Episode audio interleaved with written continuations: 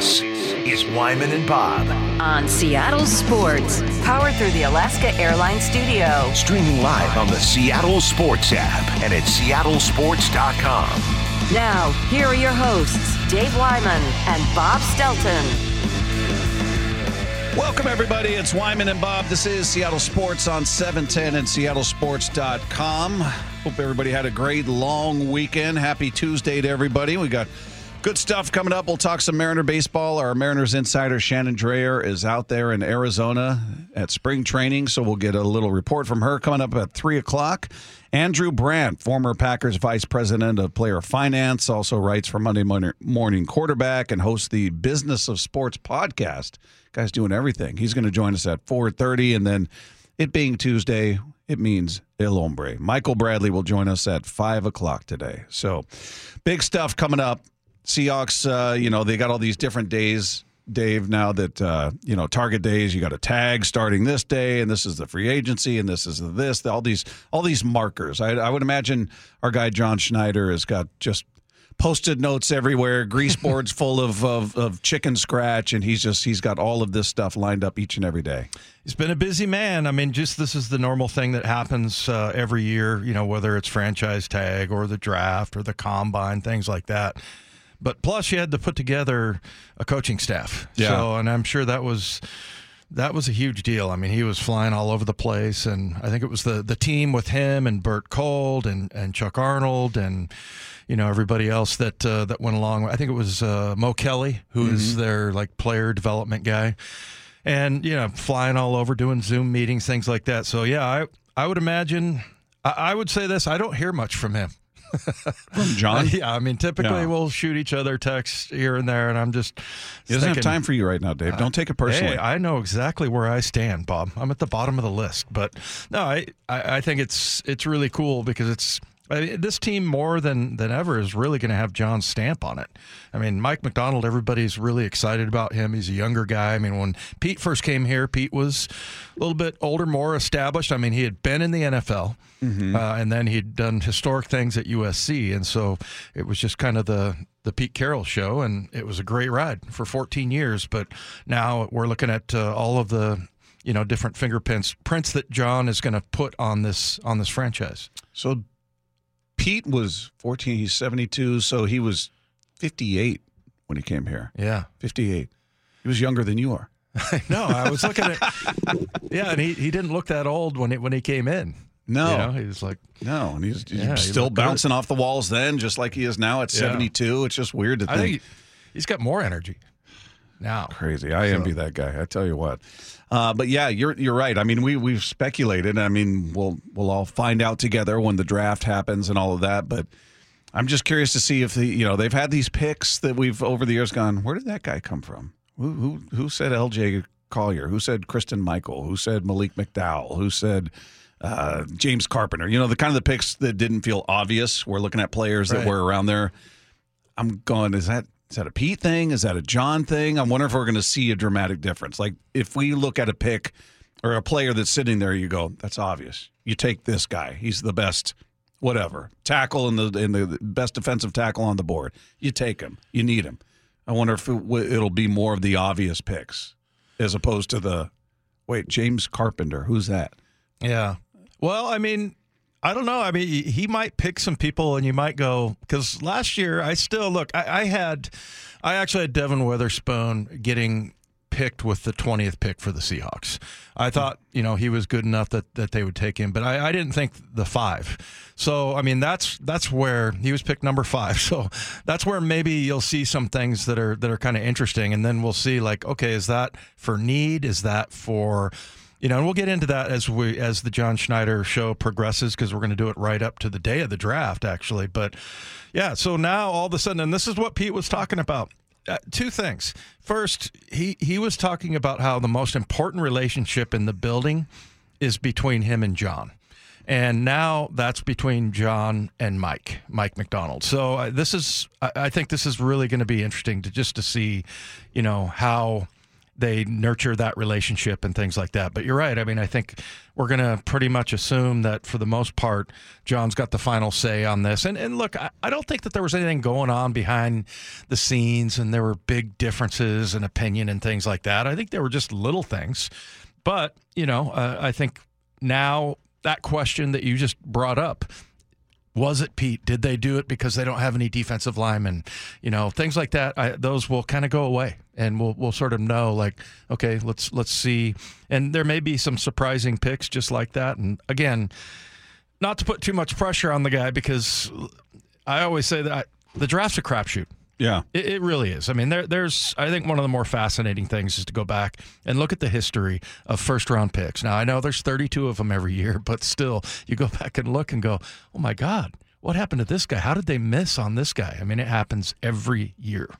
Well, and and the other part that'll be interesting and, and see how much John and, and, and Macdonald collaborate on this is some of the free agents. Like which of these guys yeah are must-haves. Like you can't let this guy out of the building. We need this guy back. And and one of the one of the bigger names, I, I think I sent a list of the I can't remember who did it. If it was NFL.com or CBS Sports, one of those one of those websites. Dave, they had their list of top twenty-five free agents.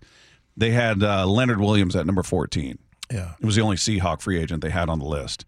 And he's a guy that you you gave up a second round pick for. He played ten games, so you didn't get a full season. You got ten games, second round pick. Now financially speaking, in terms of money spent in football dollars, it was nothing because the Giants paid the majority of the salary. Seahawks paid the prorated portion of the veteran minimum, so he made they paid like six hundred and forty-seven thousand per week. No, period. Uh, I, I, believe for the ten game. According to, I was looking at Brady's because Brady Henderson. I saw that too, and I thought, I, I thought I, I, looked at that because if you paid, uh, if it was yeah, per game there was ten games, and it ended up to be like seven point six, and he was making sixteen, right? Well, says he's yeah. this is Brady responding to somebody who says sounds like a dumb deal for a one year rental, giant contract. Wish we still had that second rounder. Brady responded saying, Remember, part of the deal was the Giants paying most of what remained of his $18 million base salary. Seattle only paid the prorated amount of the veteran minimum, which came out to be 647000 total. Well, a second round pick was still a hefty price, no doubt, but the financial discount factored into that. So it yeah. sounds like in total. Okay. Yeah. Uh, either way, it was a good deal. yeah. You know, but um, also. But I is think, it still a good deal if they don't resign him? See, that's the thing. Because uh, you look at last year, I mean, at that point, you, you look, we got 10 games to go. Um, things were, were still looking pretty good. I mean, if it wouldn't be worth it if he if he he leaves. Although there are compensatory picks that could, right. you know, based on what he signs, what kind of contract he signs for, um, you know, then the NFL awards those. And I think when we talked about this last, it was like, okay, they might be able to get like a fifth back or something like that, a fourth or a fifth, or, you know, maybe as high as a third. But um, yeah, for the most part, yeah, I would think it would. It wasn't a great move if they just rented him for one year because it just didn't work out. The defense was not good. Yeah, and you know what? There was two guys. Well, three. I mean, to me, I was always excited and happy with the way that Devon Witherspoon played. The other guy for me was Jordyn Brooks. I just he he made a couple of mistakes here and there, but like that guy, you know what I say about him? He always does right, and mm-hmm. he made some plays. And then the other guy was Leonard Williams. He was ridiculously hard to move. You know, I was looking at, at Chris Jones, who's the big interior defensive tackle for Kansas City. I think he's 6'6, 310 and Leonard Williams is 6'5", 300, and he is just incredibly hard to move. So, you know, and I, all the football 101s that I did and all my film study, everything, looking at that, like he he was ridiculously hard to move out of the middle. So, you know, and he got what five and a half sacks this year in total with the Giants and here. And yeah, I think he's a very valuable player. Now, you got a whole new defensive system going in. So does he fit that?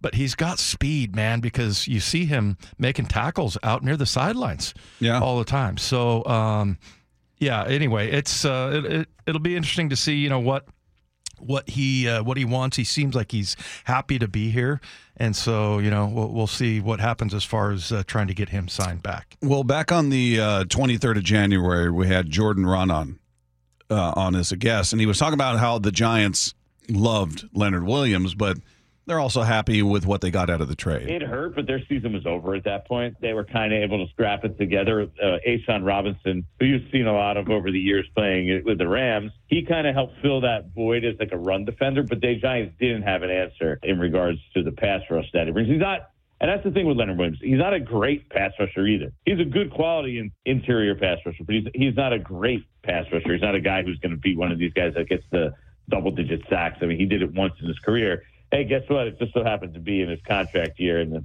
Giants had to pay him out. You know what? And the Giants were like, we got the draft capital, and you know, we I know. Granted, we had to essentially pay like eleven million dollars to do it, but they were that was something that ownership was willing to do, and uh, they were able to get really valuable draft capital.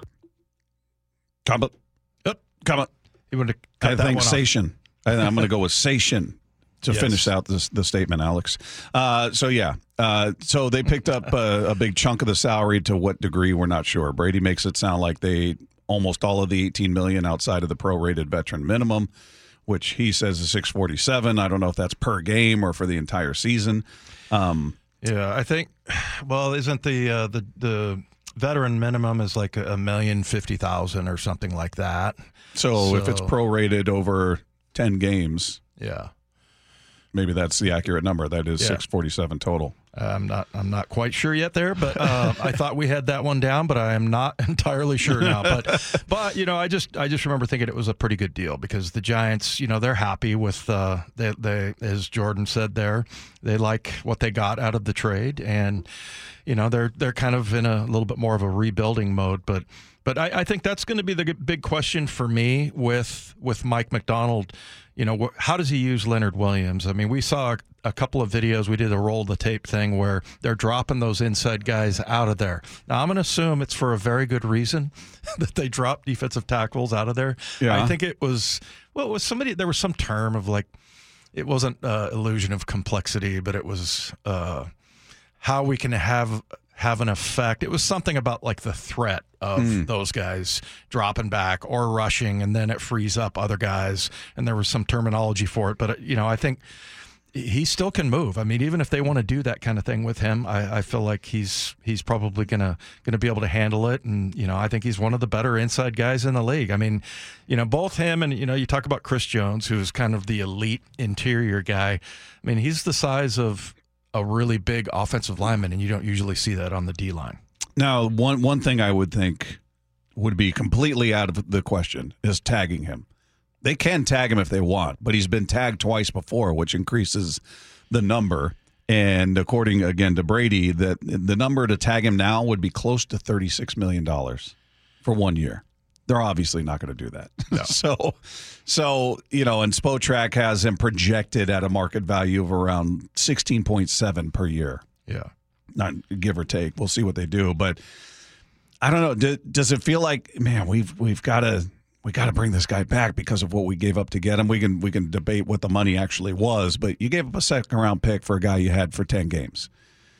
Is it is it sort of incumbent upon you to make sure he's still here? Otherwise, we gave up a second round pick for ten games. We didn't make the playoffs. Yeah, well, exactly, and that that to me, uh, that part of it would be a, a bad trade. Here's the the thing I would say about that. Number one, I I don't doubt that they had any kind uh, some kind of conversation, Mike Macdonald and John Schneider about let's take a look at the guys that I have on my roster and what what that fits into, especially on the defensive side. Yeah. How does this fit into your defense? And and I, I feel like that's that's probably a conversation that was had. You know Yeah. that they've had these things. It, it's funny, you know. We I always go back to it was like five or six. No, it was probably like eight or nine years ago, and they were talking about Richard Sherman's. It was Pete Carroll.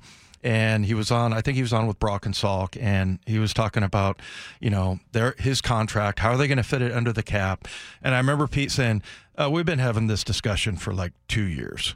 You know, so I mean, I, I think those kinds of those kinds of things are happening, you know, long before we see them and read about them. So I'm, I'm, but I'm pretty sure that John would probably have, you know, those kinds of conversations with Mike Macdonald to see does this guy fit into what we're doing? Because you're right, and I, I, I totally agree. I, I feel like if you'd made that that trade just for this year and that that was going to put you over the top, I don't think that's why that was done. Yeah, Yeah, it's I don't know. It'll be interesting to see how they approach this. He's definitely a need for them. They need that that interior to be bolstered and to be sturdy. And yeah, he can't do it alone. You you got to have other pieces there. But he he played well on a defense that didn't play well as a collective. Uh, and the Seahawks are also in this weird uh, salary cap space where they got to they got to trim salary. Oddly enough, they don't have they don't have a Mahomes who's making 50 million or whatever, but they've got a couple of guys making 20 some million each. You've got, you know, obviously Geno, you've got Jamal, you've got Quandre, you've got DK. Those are your high Tyler, those are your highest paid guys. So it's spread out amongst a number of guys.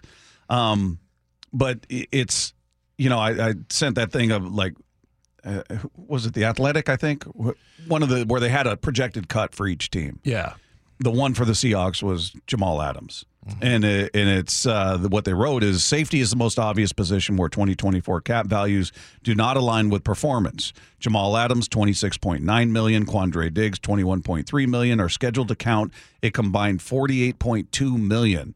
Using the post June 1st designation for Adams would push 10 million in charges into 2025, increasing relief from 6.1 to 16.5 million in 2024 Adams had nine and a half sacks and blah, blah, blah, blah. Uh, since then, injuries, all that. Diggs has been more productive and hasn't missed games, so carrying his high cap number would be easier to justify. So their pick, they picked one guy from all 32 teams. They picked Jamal, which yeah. feels like the obvious if you're going to cut somebody. Yeah. Yeah. I, and it got it got me kind of thinking of like where does this rank as far as you know the Schneider Carroll uh, era as far as you know just a, a deal that went wrong, and you know, that Percy Harvin, maybe. I mean, Percy Harvin, yeah. they gave up. They gave up first rounders for, and you know, he. And the thing was with him was that First of all, he was just fantastic and dynamic, and apparently just an absolute gem of a guy to everybody except his teammates.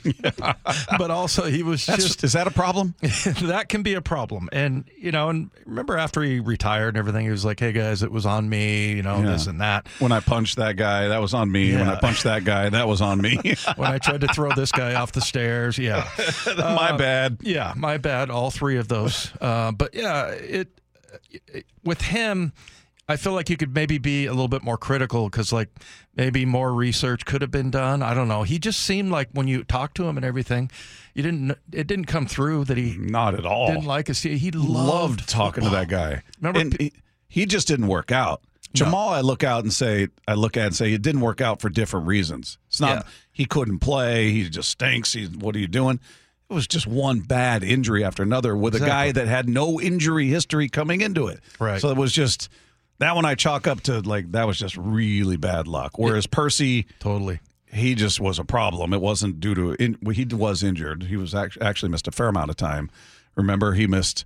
He played yeah. the one game against the Vikings and had a great game, unbelievable, and then didn't play again until the playoffs, and right. then missed time until the Super Bowl. Yeah, yeah. And then you know he takes that the the opening the kickoff the second half back. I mean, yeah, it was uh, and that's that was going to be you know my point ultimately is that like with Jamal.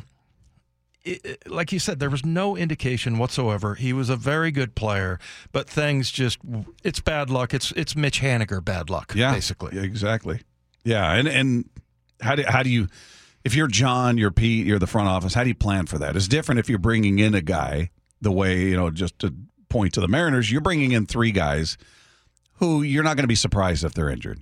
That's their history. Right. Garver, Haniger, Polanco. That's been their story. Now, they've all proven they can play and be be difference making type of players when they're healthy. But you know going in, all right, there's a good chance one, two, maybe all three are going to spend some time on the bench or on the on the injured list.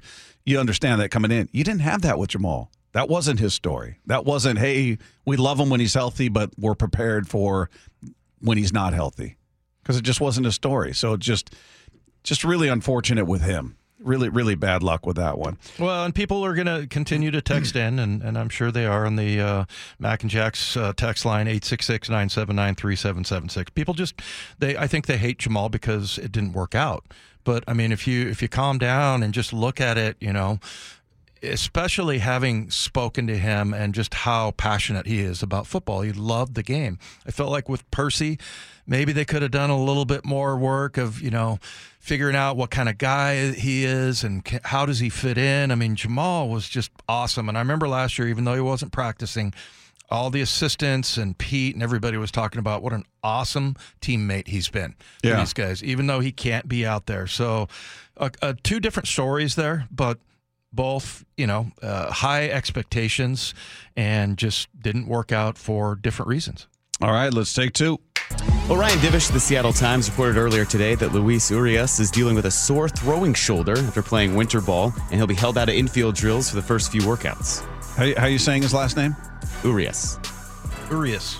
I, I hear so many people pronounce it differently. That's that's the MLB.com pronunciation. Yeah, so- I see you've got it written phonetically, but we had JP Morosi on who rolls the R's and gives it a lot of flair. Urias. Yeah, and then uh, I think Shannon corrected me on I don't remember how I was saying it, but she I don't know if she says it like this. I think she says Urias. Yeah. Either way, not not good. We were just talking about the three players that come with a level of injury history that you're like, all right, I'm buckling up, I'm prepared for that day where we say, oh, Haniger's going to be out for 10 days or whatever.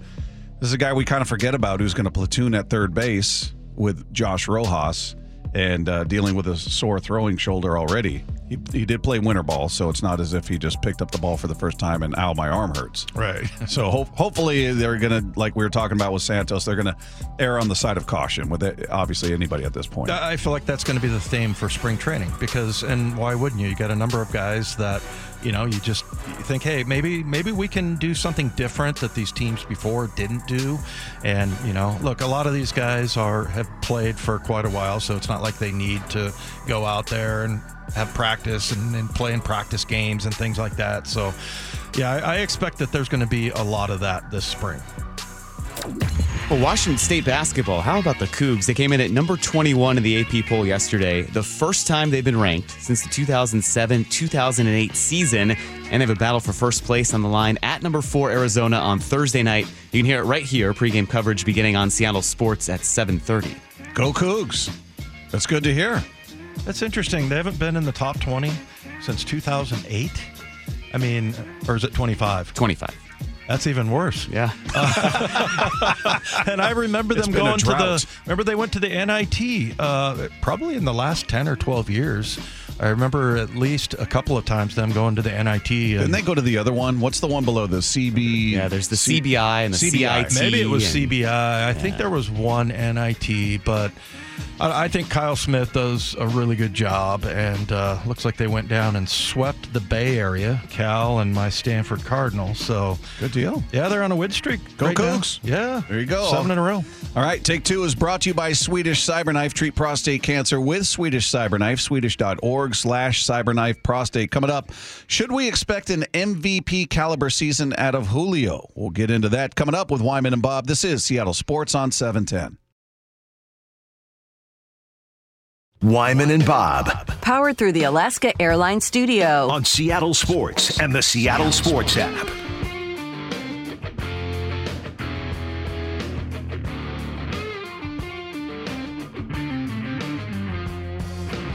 Spring training is underway for your Seattle Mariners. Everybody counting on this team. Obviously, you need everybody to be healthy, but I think more importantly, individually, you're looking at JP Crawford to hopefully match and take the next step from last year. Took a huge step last year. Uh, Julio Rodriguez is the face of this franchise. That's not really even up for debate at this point. He's the guy you, you spent all the money on, committed to, and he's he's got just a truckload of talent. Now, last year was a bit up and down to say the very least. In the end, his numbers look pretty good, but there were some pretty dry months there where it just it wasn't happening. Now he was down there speaking with the media. Was he speaking with the media or Shannon Lefko? What's Uh, the assembled media. okay? Shannon just sent it back for us. Gotcha. Um, he he talked about last year being very frustrating for him. I want to win in this team. I want to do the best that I can to be able to win in this team. And like, I know people will get frustrated, but nobody's gonna get as frustrated as I will be once I kind of fail. You know, but what the only thing I can do is learn from it, grow from it, work on it, and come back here get better. You know, I feel that's the only thing I can control. And he's right. I, I, this is a guy that uh, has a tremendous passion for the game. He's still he's still so young. He's still so young, and you can just tell how much he loves to play baseball, and he takes a lot of lot of pride in his performance. I mean, salary aside, I think he just feels a, a level of obligation. Like I, I, I'm better than what I was doing. I'm better than some of those months that he put up last year. Yeah, and and you look at man, I mean, and it just his total overall numbers, you know, you're looking at uh, 103 RBIs, 32 home runs, 275, pretty good. But man, he had a couple of months, particularly remember June and July. I think there was 26 games in July, and he he didn't have. There was five games where he didn't have a hit. Yeah. I mean, and everything else was, including I think a five for five performance at one point. Uh, I think there was a four for five in there in those two months, and so he he really heated up. I mean, he was like it was automatic with him. So, but then you know it, it didn't start great. It kind of tailed off at the end. So, you know, look, nobody's expecting to him to do what he did when you know, in, in June and July, but maybe just a little bit more consistent and spread out over, you know, the entire season. You wonder if he were more consistent. I know it's hard to have the exact same month after that month and this month they're all the same. That's not you're going to have ups and downs. That's just how it goes. But if they weren't so steep, the dips weren't so steep. Does this team make the playoffs? They miss it by a game. He's the difference in a lot of these games. Runners on, he comes up, chance to take the lead. I'm certainly, and I'm not blaming the season on him by any stretch, but just him individually looking at some of those months and what he did with runners on base. They're able to pull out a win in a couple of games. Maybe we're talking about the difference of them going to the playoffs versus not going, yeah. considering they missed it by a game. I'm trying to remember the kind of spring he had. I mean, we don't put a whole lot into that because usually guys are working on things, right? Yeah. But you see how the season started. It was six of the first seven games didn't get a hit. So it was just you know, hopefully he can come out of spring training. But I just remember thinking he, he had a good spring training, and hey, well, let's let's see. Hopefully he gets uh, off to a, a, fast start. But look, if you can just take away, I mean, look, uh, you don't expect him to do what he did in June and July, but if you can just spread that out, maybe less lesser numbers, and you know, over the entire season, that's kind of what we expect from a guy that gets paid that kind of contract. Well, he he explains why he thinks that he had a bit of a down year. I had a lot of learning experience last year that I'm grateful for. You know, this, this that was my second year in the league, where a lot of people say, "Oh, that's uh the sophomore slump or whatever." I don't know how that how that's gonna fit in like a lot of people's mind now. But for me, that was a sophomore slump that I was grateful for, that I was able to learn, that I that I, that I know is going to help me out down the road in my career, and that's something that I'm not going to take for granted. And that's something that I will never forget. That is always going to keep pushing me to keep getting better and never feel that way. I'm glad he's hanging on to that that feeling and and looking at last year and using it as a teaching moment. Yeah. And you know, sophomore slump, okay, whatever you want to call it. You know, maybe the I mean, again, being that young, signing the deal that he did, he's propped up as the face of not just the Mariners, but baseball in a way. I mean, he was uh, nationally, he was that guy. He's on the cover of magazines, he's on video games, what have you.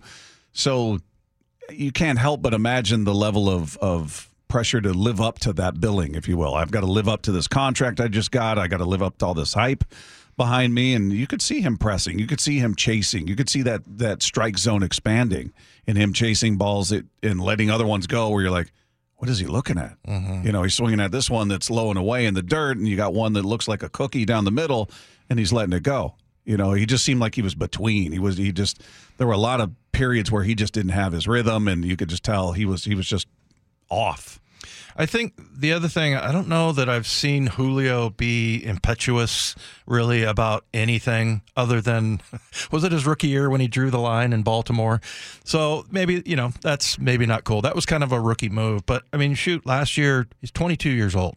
Mm-hmm. And for him to come out of it with, because I know he probably sees social media and people totally overreact, you know, when he starts off that way last year. I'm sure people are like, oh, he's going to chill because of his big contract or whatever. And, you know, um, but uh, for him to come out of it with that kind of an attitude, that's a pro right there, a professional that like I'm going to make this. Last year, he even named it. It's a sophomore slump. I'm going to work on. it. I'm going to make it work for me. Yeah, it is just you forget. It feels like he's been here longer than he's been here. That was his second year. He just turned 23 years old on December 29th. Right. So he just turned 23 years old. It's just, it is amazing how present he is, how big his image is, how much he is, again, promoted and, and propped up. And he's just had two full seasons under his belt. So, yeah, he's he's so crucial to what they want to do. He's he's an absolute uh, you know igniter for that lineup. You know when when he's going, they're not going to you know they're going to try to pitch around him. They're going to put him on base. Now you've got Garver, who presumably will be hitting behind him. Uh, you're, you're setting up the guys behind him to do damage if you're going to put him on base and pitch around him when he gets hot like that. So him being in a rhythm is just so big for this lineup. Yeah, and the, the other thing that hopefully the rest of that lineup will support him too, because there's lots of pressure on him to Yeah. to go up, and like you mentioned, that you know all of the expectations and everything. So hopefully uh, we stay healthy and uh, able to kind of. He- He's able to feed off of uh, the energy of the rest of the lineup because man, it was just like okay, every time Julio got up and you know they're having a rough game offensively, you're like, okay, this is our superstar. He's got to go out there and make it happen, and that might have contributed to a lot of the chasing you were talking about earlier. Uh, text line is there for you 866 979 3776, powered by Mac and Jack's Brewing Company. 360 Dave says, Donnie Downer here. M's even worse than last year. Wor- worse than missing the playoffs by a game. I, I, it's it's a minor miracle they were there, considering how uneven the offense was, the mm-hmm. injuries they suffered to the rotation, and kind of like the first year they won 90 games. You know, they had a dreadful offense. They had nothing, mm-hmm. and with, somehow they win 90 games. Yeah, And you're terrible. going, wow, that was that was a magic act. Uh, so they they have found ways, as frustrating as the season is, when we're in the thick of it, and we're going, oh, they can't do this. They're terrible with runners in scoring position, and for them to even be that close, I think, is a minor miracle. When all of your offseason acquisitions, with the exception of Teoscar, by the end of the season were gone. You didn't have Kolten Wong, you didn't have AJ Pollock, you didn't have Tommy La Stella, you didn't have Cooper Hummel, all gone, Con- contributing nothing. And you had Teoscar having a eh, kind of year, Striking out like a left and crazy man. Yeah, just striking out left and right. Bit of an adventure to say the very least in the outfield. Not awesome, and somehow they were still there. Well, and he was striking out Teoscar, not to beat up on him, but he, he wasn't he didn't have the power numbers that, you know, has gone along with the rest of his career. It's like, yeah, you'll take that. And they got rid of the swing and miss this this offseason. So yeah, if healthy, if guys more, you know, play up to the back of their card, I think it's probably that way for a lot of teams this year. But you know, um, it's uh, to, to me, I'm excited. I'm, I can't wait to get down to spring training and see, you know, what because I, I I loved what we heard from Julio just just now. I, I feel like that's one of the better quotes I've heard from a young athlete in a long time. All right, coming up, uh, the NBA All Star game is broken. Some would argue it's been broken for quite some time, but is there an easy fix for it? We'll get into that next with Wyman and Bob. This is Seattle Sports on 710. Wyman and Bob Powered through the Alaska Airlines Studio. on Seattle Sports and the Seattle Sports app. Coming up at 3 o'clock, our Mariners insider Shannon Drayer will join us from Peoria. Mariners had their first full squad workout today, so we'll get the get the report from Shannon how everything's looking out there. Talk some Mariner baseball coming up at three o'clock here with Wyman and Bob. Seattle sports on seven ten, but apparently the NBA All Star game took place over the weekend. Dave, Yeah, I heard about that. Uh, heard there was some complaining and whatnot. Um, but yeah. I guess my question would be, what, what are you complaining about now? I mean, this is the, the game's always been trash. It's always been broken. why now? I guess because it was like 410 to 397 or something, the final score. But I mean, what? I, I and I was reading all the headlines and all the outrage, and this is broken. It's got to be fixed. I'm like, this thing's been broken for decades. There's no defense. Nobody plays defense. This is like, let me try my cool 360 windmill dunk. I'm going to bounce this off the backboard and and behind the back to this guy, and then you know the defenders are just kind of jogging next to him, like, oh, cool. Let's see what he does. Mm-hmm. You know, it's just it's dumb. It's well, dumb. it's kind of funny. I think it, it hit the point that the Pro Bowl hit two years, two, three years ago, where it's like, okay, let's just stop now. And I, I, that was my first thought. Now, I didn't watch the All Star game, but I did watch a healthy number of of highlights. One of the things was the chucking it from half court. Yeah. You see that? And I didn't see how many went clanging off the rim and into, you know, the stands or whatever, but I saw like three or four that were made and and nobody seemed to really appreciate it. I mean, because to me, making a half court shot, I mean, that's pretty that's pretty rare. I mean, they they line people up to to win a free car for things like that, knowing that, you know, knowing that nobody's going to make it. And I saw like four of them go down. So, I, but that didn't seem to impress anybody. So, and it's kind of funny. It's kind of like the, the NFL making a really long throw. Well, it's really only a great throw if there's somebody contesting the catch and the uh, the quarterback's got a D lineman in his lap. I mean, that's what makes it so impressive. And so now that, like you said, no nobody's guarding anyone, uh, then yeah, I mean, it just it's probably to the point right there. And that was the first thing I thought. Is like, okay, they they need to go the way of the Pro Bowl. They need to do uh, skills. The slam dunk competition is fantastic.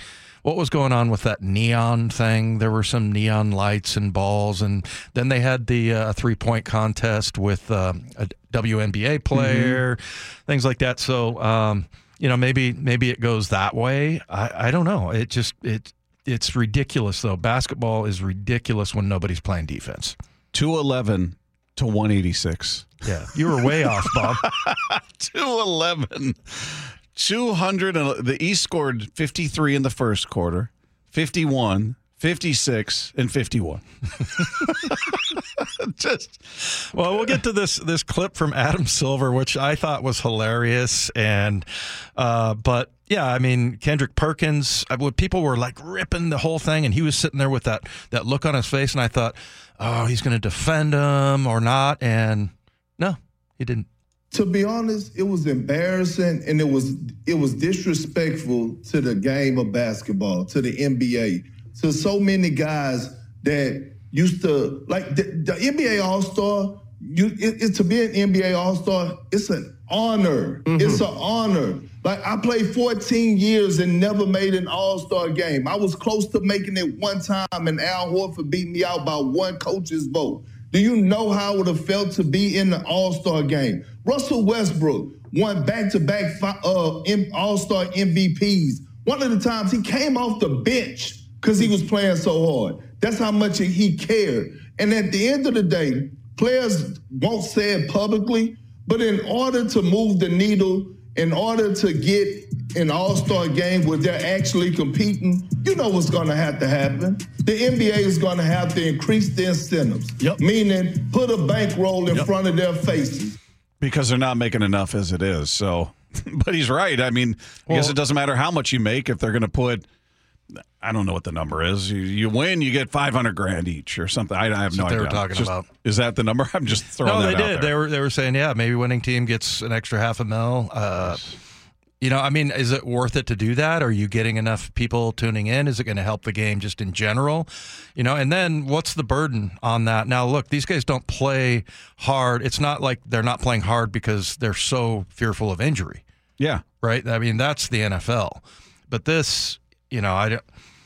I don't know if that would be enough, but uh, I just think it's it's uh, interesting that you know that now we're to this point. It's like it's been like you said, it's been like this for like three or four years. Oh, even longer, and maybe not to this score, two hundred and eleven. But Yeah. it's been it, it's been the joke for decades. They don't play defense. You got guys throwing the ball behind their back, and as I said, that's not that's not hyperbole. Bouncing it off the off the backboard for a slam, and just like schoolyard mm-hmm. stuff. Like you're just out there with your friends playing pickup ball, but not even trying that hard. Just like watch, I'm gonna show you this new shot I've been working on. Here, stand back, and they all stand back. Right. Well, and, and here this here's the thing too. We we've talked about this before. Like of all the major sports, what's the the best All Star game? It's- Baseball. It's, MLB. Yeah. Because you know there is no no threat of that. But I mean, there's not really that much threat of getting hurt in in playing basketball. You don't see it. It's not like football or anything. So. What's what's the problem here? Why are they you know why are they just kind of loafing around. I mean, what if you got a guy out there that is like, I'm going to go hard and just see what happens? I mean, you probably probably be fights. he probably would. He would be the rest of the the teams, both teams, be looking at him going, "Dude, what are you doing? We don't play defense here. Stop it. Stop it! And you brought up Adam Silver. Here he is. Uh, as the, the the description says, sounds like he's had enough during the trophy presentation. And to the Eastern Conference All Stars, you scored the most points. Well, congratulations. Giannis, your team, this trophy is yours. well, congrats, I guess. You scored could have scored the same number in an empty gym. It would have been the same level of competition. I mean, that might be the funniest thing that I've heard from him ever because well, he never seems funny. I don't know if that was just a truly awkward moment for him or if he was really trying to to deliver that uh, that message there. But yeah, I don't. If you're uh, the commissioner, aren't you just sitting there going, "Oh my god, yeah, this is." I and I haven't seen it. Have we seen anything about ratings, Lefko? Have you seen any numbers? About the ratings on this. It's not like it was a huge uh, sports weekend. I mean, they so, always go up, so I feel like they're probably going to go up. Well, yeah, because there's look. nothing. I mean, there's college hoops on and there's hockey, but those, you know, when you're talking about, there's like the Pro Bowl for the NFL always did decent ratings because there was nothing else happening, not because it was good. So I'm wondering what what the ratings were this were like for this, but I, I can't imagine they were awesome. No, even though there's nothing else happening. I mean, uh, would you? Did anybody sit down and commit to watching this? And I'm I'm an NBA fan. I've lost it over the years, and when the Sonics come back, I'll be I'll dive in head first. But even I, as a as a at this point a casual NBA fan, I'm not going to sit and watch that schlock. It's nonsense. This is crazy. NBA.com says uh, the All Star uh, Saturday night draws more viewers in four years. Now, is that the game? More than it the... has in the last four years? Yeah. Huh. So no, the, the Saturday night's all the I think all the other stuff, yeah. right? Isn't that all the slam dunk and so three point? Well, NBA PR, so of course they'll probably spin it. Says uh, the game averaged 5.5 million viewers, up 14 percent from last year. Mm-hmm because so. it sucked last year and it sucks this year. But it keeps going up. Yeah. so more yeah. scoring. That's the key, I guess. What a joke. 211 to 186. hey, it, when I played in the NFL, there was a story uh, of an offensive lineman from the uh, uh, American, you know, the AFC, and a defensive lineman from the NFC that were one was waiting outside the other one's locker room to fight him over something that happened in the Pro Bowl. This is back ah. in the 80s and 90s. That's how it used to be. Now those, are, those days are over. Yeah, it's flag football and uh, guys snapping footballs through holes in a wall. All right, coming up, the Mariners had their first full squad workout today, and our Mariners insider Shannon Drayer will join us from Peoria to break it all down. Coming up next with Wyman and Bob, this is Seattle Sports on 710.